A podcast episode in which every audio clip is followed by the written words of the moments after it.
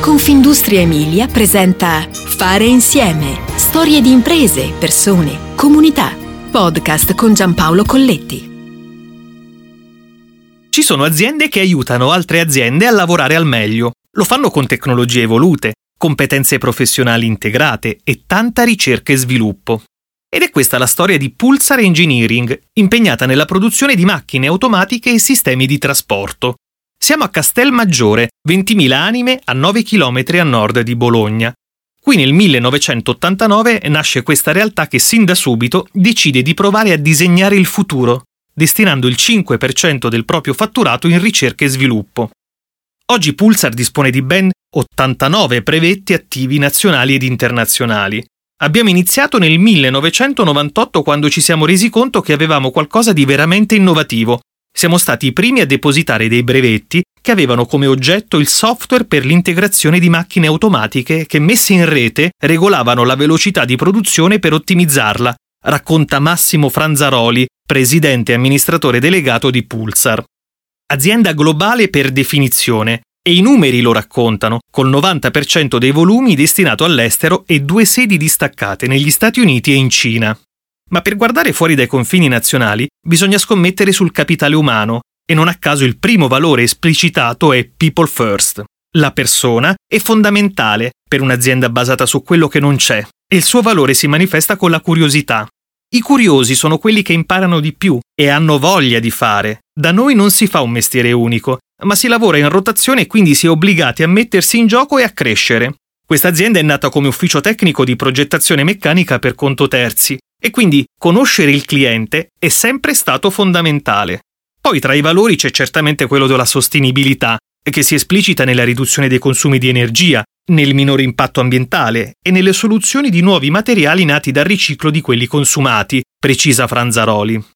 Innovare anticipando i tempi, per portare ai clienti soluzioni che ancora non esistono, facendo cose che gli altri non fanno, Ecco il manifesto identitario di Pulsar, che oggi si focalizza su sicurezza ed ergonomia delle macchine, ma anche sulle tecnologie digitali. L'azienda presidia il settore del tissue, il packaging e l'automazione, offrendo soluzioni personalizzate in base alle richieste del cliente.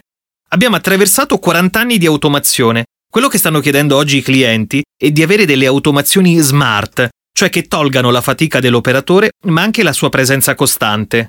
D'altronde è nel nostro DNA costruire vestiti su misura, anticipando i bisogni e provando a individuare le sfide future, dice Franzaroli.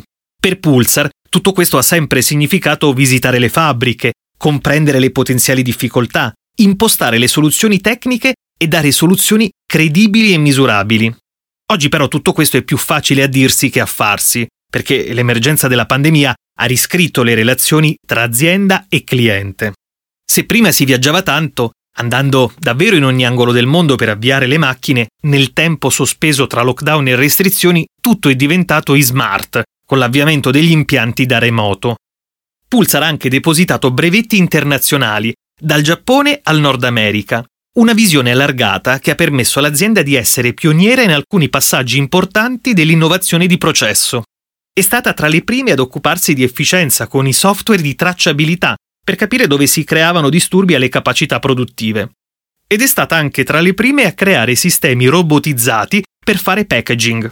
Sin dall'inizio abbiamo avuto un'idea di produzione sfidante e futuristica, ma un futuro che è già presente, perché questa tecnologia va in soccorso di ciò che riguarda l'e-commerce, precisa Franzaroli. Tracciare il magazzino, presidiare la logistica e l'intralogistica all'interno delle fabbriche, ripensare il viaggio del prodotto, è un lavoro complesso portare i prodotti sugli scaffali della grande distribuzione, ancora di più dopo l'emergenza della pandemia, che ha innescato nuove esigenze. Perché oggi l'azione del comprare su internet costringe le fabbriche a vivere una rivoluzione necessaria, non più grandi magazzini, ma un sistema produttivo per processare l'ordine il giorno stesso che arriva e consegnare quindi il giorno successivo.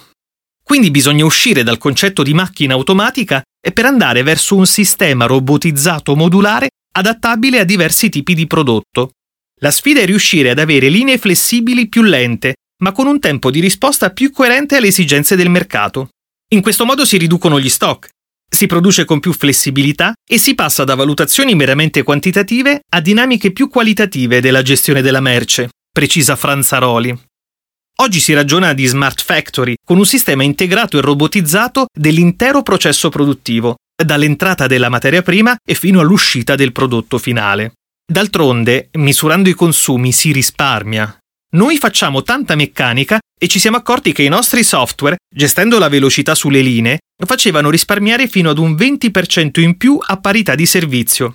Oggi stiamo lavorando alla trasformazione delle fabbriche intelligenti per rendere le linee più flessibili, più semplici, più integrate, più trasparenti, dice Franzaroli. C'è poi la sfida che va oltre la mobilità sostenibile, con un e-bike che diventa trike, si chiama Track 3 ed è una mountain bike che permette a tutti di muoversi su qualsiasi superficie, con la massima sicurezza e senza rinunciare al divertimento e al dinamismo. Il veicolo è dotato di due ruote sterzanti nella testata anteriore, anziché di una, questa caratteristica fornisce tre zone di contatto con il suolo, in contrasto con le solite due ruote. Ancora una volta, il futuro è di chi pedala veloce. Fare insieme ti aspetta alla prossima puntata. Puoi ascoltare tutti i podcast sul sito www.confindustriemilia.it slash podcast e sulle principali piattaforme digitali.